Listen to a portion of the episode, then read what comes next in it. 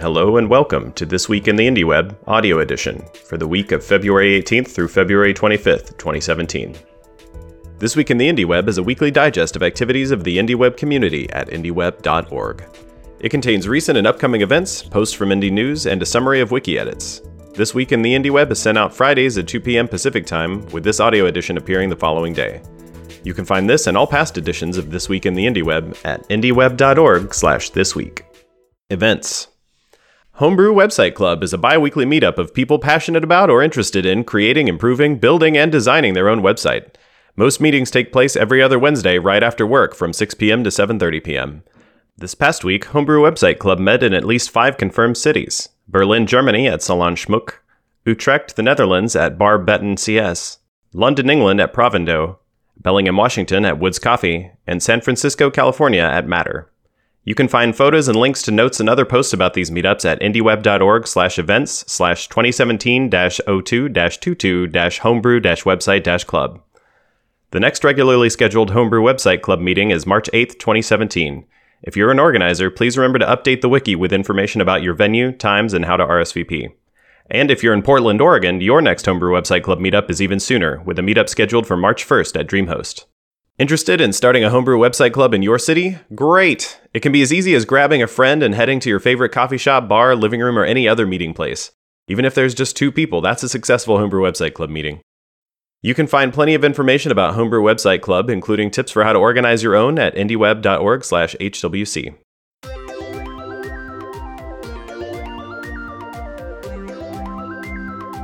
And now a selection of this week's updates from the IndieWeb wiki at indieweb.org. Concepts.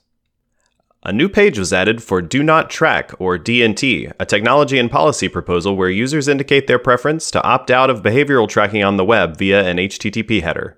Sites that receive HTTP requests with a header named DNT set to 1 are encouraged to deactivate tracking and analytics scripts and possibly hide embedded content from third party sites behind a click through warning. Users can set their Do Not Track preference via their web browser's settings or by installing a browser extension such as the EFF's Privacy Badger. A new page was added called Sherlocked. Named for the Mac OS X Sherlock tool when it subsumed the functionality of a third party tool named Watson from Karelia Software, Sherlocking, or being Sherlocked, is the phenomenon of a developer having their project bumped off by a larger organization, typically when an operating system such as Mac OS or a platform such as Facebook decides to build features into their platform that were previously offered by a third party. You can add to the discussion of Sherlocking and find a link to an episode of the Under the Radar podcast about the phenomenon of getting Sherlocked at indieweb.org slash Sherlock with a capital S. More info was added to the Now page about the so-called Now page movement, initiated by Derek Sivers of Sivers.org to fill the gap between the common About page and regular status updates on services like Twitter and Facebook. There's a site describing the practice at nownownowcom slash about. Services and organizations. A new page was created for ICANN, the global organization that's responsible for running the domain name service root name servers, as well as the assignment of IPv4 and IPv6 addresses. ICANN is also responsible for the sending of confirmation emails when domain contact information changes, which can be a problem leading to locked or lost domains. For more discussion about this issue, check out levels.io slash ICANN-mafia. That's I-C-A-N-N-M-A-F-I-A. A link was added to the page for Ghost, an open source publishing platform, featuring an interview with John O'Nolan, founder of Ghost.org, about the history of Ghost, starting with its initial funding as a Kickstarter campaign four years ago through how they operate as a business today. You can find a link to the story at indieweb.org slash ghost with a capital G. A new page was created for stalkscan.com, that's S-T-A-L-K-S-C-A-N.com, a service which allows users to find all public information about any Facebook user. While the average Facebook user might balk at the privacy implications of what the tool reveals, IndieWeb folks that use Facebook might be interested to know that StalkScan returns data that's not included when you ask Facebook for an export of your data, such as your comments on other members' posts. Some updates for Instagram this week, including support for posts with multiple photos and videos, as well as information about the ephemeral My Story feature, which allows users to create slideshow like posts that disappear after 24 hours. This led to more general discussion about how to handle multi-photo posts on your own indie websites. Check out indieweb.org/instagram with a capital I to learn more and to find an updated bookmarklet from Tantek which finds and copies relevant Instagram post information to the clipboard for posting back to your own site. BuzzFeed.com announced a new feature that displays discussion from social sites such as Twitter and Facebook directly on the article that's being discussed. BuzzFeed claims this feature will combat the phenomenon of the filter bubble, where, quote, the same story will have two or three distinct and siloed conversations taking place around it on social media, where people talk to the like minded without even being aware of other perspectives on the same reporting. You can find a link to the BuzzFeed announcement at indieweb.org/slash backfeed. On the Vimeo page this week is a new link to a thread from Robert Hodgin at Flight404 on Twitter, describing a close call with the loss of 10 plus years of video portfolio work. According to the thread, the saga began on February 3, 2017, when a DMCA complaint led to Hodgin's account being locked. Because his account was locked, Hodgin was not able to log into his account in order to file a DMCA counterclaim to restore access to his videos.